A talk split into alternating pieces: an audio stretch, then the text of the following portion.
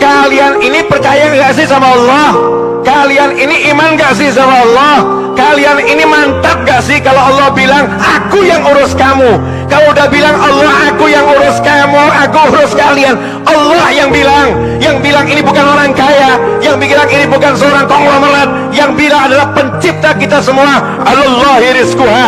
Allah yang ngurus rezekinya. Allah ngurus kalian semua. Seharusnya tenang atau galau ini Allah bilang Allah rizquha. Allah yang jamin Allah yang nanggung rezekinya. Nah kalau Allah udah jamin rezekimu seharusnya kamu tenang atau galau? Tenang ya.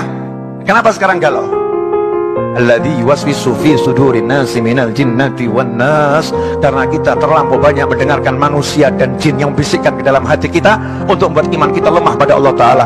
Tidak mungkin kamu dapat duit, nggak mungkin masalahmu selesai. Oh nggak bisa, oh yang itu saja orangnya. Luar biasa Ternyata nggak selesai, lo kamu gini kok mau selesai, nggak mungkin